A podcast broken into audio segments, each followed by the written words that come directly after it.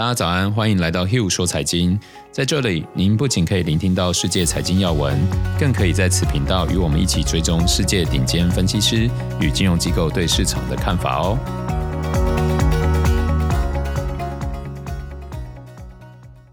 大家早安，我是 Hugh，今天是十二月十八号星期五。好，我们先一起看一下昨天欧美股市状况。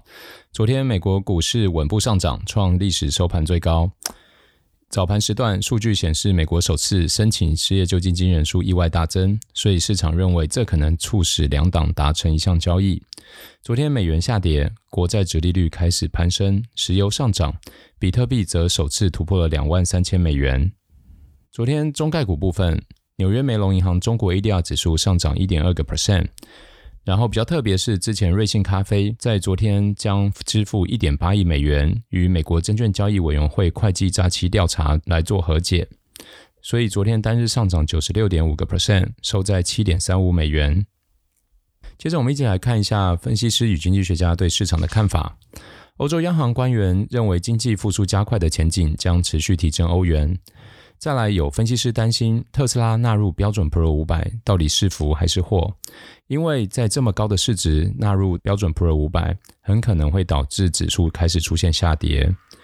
高盛的大宗商品研究全球主管在一份电视访谈中表示，大宗商品具有超级周期的所有迹象，正在进入类似于一九七零年代或者是两千年初期的结构性牛市。PineBridge 也加入了看多新兴市场股市行列。因为他们认为，美国大选、还有中美贸易战以及 COVID 带来最严重的动荡已经过去了，企业终于会开始出现一些重大性的决策，将为二零二一年的收益提供支持。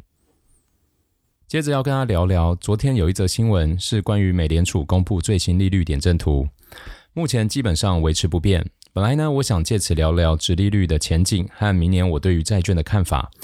后来想一想，还是把这个话题先放到年底的时候，为大家准备一点内容会更好。而且我发现有些朋友对于这个新闻本身代表意义可能并不熟悉，多半是因为不了解点阵图的意义。所以今天我想为大家做一个暖身，介绍一些常见的用语，跟大家培养一下默契。以后我们一起聊到的时候就会比较好懂哦。就是为了解决金融危机和银行业的制度而设立的，现在主要是确保金融体系稳定。还有最重要的就是掌握货币政策，包含了升息、降息、量化宽松、调整银行存款准备金比例等等，都是他们常见的手段。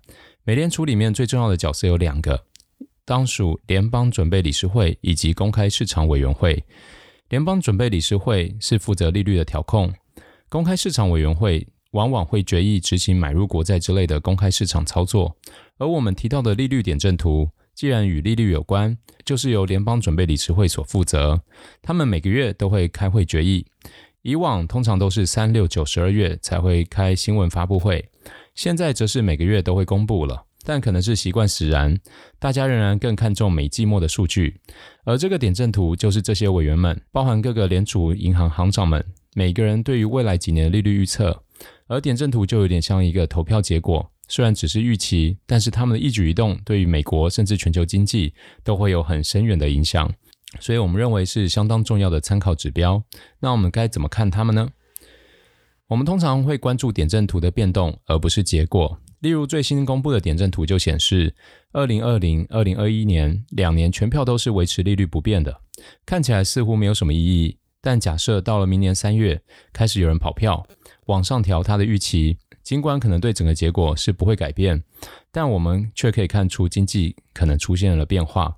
maybe 是失业率，也可能是我们强调的通膨，就这样开始找出背后的蛛丝马迹。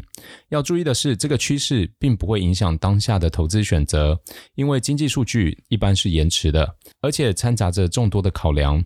但是我认为绝对该列入参考，因为这会影响我们对于大格局的看法。通常大格局的变动是缓慢，但是非常重要的，是让我们决定该投资哪个市场、投资比例多少的关键。这会延伸到另一个话题，那就是什么时候该卖出资产获利了结。相信这一直是蛮多人的烦恼。在个别股票上，我认为最好的判断依据是回想一下过去买入的理由。理由当然会有非常多种。如果你是跟着话题趋势追买，那一旦这股票不再热门，也许就是我们出场的时机，而不是另找一个理由说啊，应该还有救，或者是未来前景还是看好而留着股票。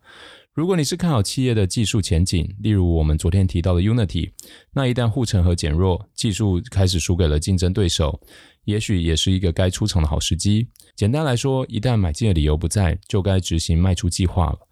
这是针对个别资产的策略。但是今天我想好要买什么了，又该怎么知道该投入多少金额、多少百分比，而保留多少现金呢？这就要依据我们对于大格局的判断。对我来说，除非有特殊的需求。不然资金就应该进入市场滚动，因此持仓的比重如何调整就会非常的重要。今天我们先聊一下观念，未来会特别针对这一点再跟大家做一个专题。那回来讲到本次的利率点阵图，原则上其实没什么改变，只是美联储调降了第四季的经济预测，让我们看看市场的反应。即使调降了经济预测，当天市场只是出现稍微的震荡，就持续往上了。可以确认，现在的市场主要还是由资金推动。正如上次所提到的，疫情和经济状况现在还没有进入投资者的视线中。有兴趣的朋友可以回去听十二月十号第三十九集，我有提出对应的一些观点。整体而言，股市仍然是偏多看待。